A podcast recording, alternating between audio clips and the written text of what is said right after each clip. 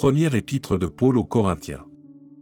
Chapitre 2 Pour moi, frères, lorsque je suis allé chez vous, ce n'est pas avec une supériorité de langage ou de sagesse que je suis allé vous annoncer le témoignage de Dieu. Car je n'ai pas eu la pensée de savoir parmi vous autre chose que Jésus-Christ, et Jésus-Christ crucifié.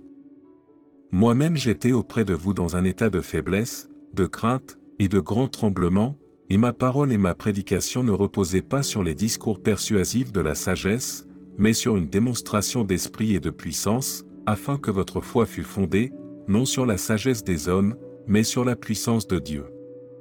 Cependant, c'est une sagesse que nous prêchons parmi les parfaits, sagesse qui n'est pas de ce siècle, ni des chefs de ce siècle, qui vont être anéantis, nous prêchons la sagesse de Dieu, mystérieuse et cachée, que Dieu, avant les siècles, avait destinée pour notre gloire, sagesse qu'aucun des chefs de ce siècle n'a connue, car, s'ils l'eussent connue, ils n'auraient pas crucifié le Seigneur de gloire.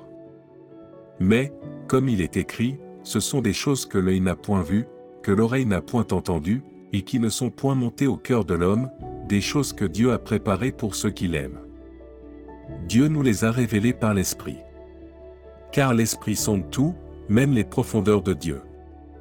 Lequel des hommes, en effet, connaît les choses de l'homme, si ce n'est l'Esprit de l'homme qui est en lui. De même, personne ne connaît les choses de Dieu, si ce n'est l'Esprit de Dieu. Or nous, n'avons pas reçu l'Esprit du monde, mais l'Esprit qui vient de Dieu, afin que nous connaissions les choses que Dieu nous a données par sa grâce. Et nous en parlons, non avec des discours qu'enseigne la sagesse humaine, mais avec ceux qu'enseigne l'Esprit, employant un langage spirituel pour les choses spirituelles.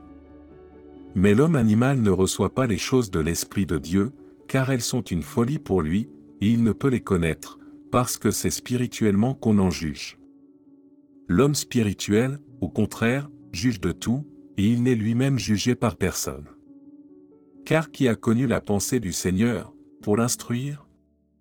Or nous, nous avons la pensée de Christ.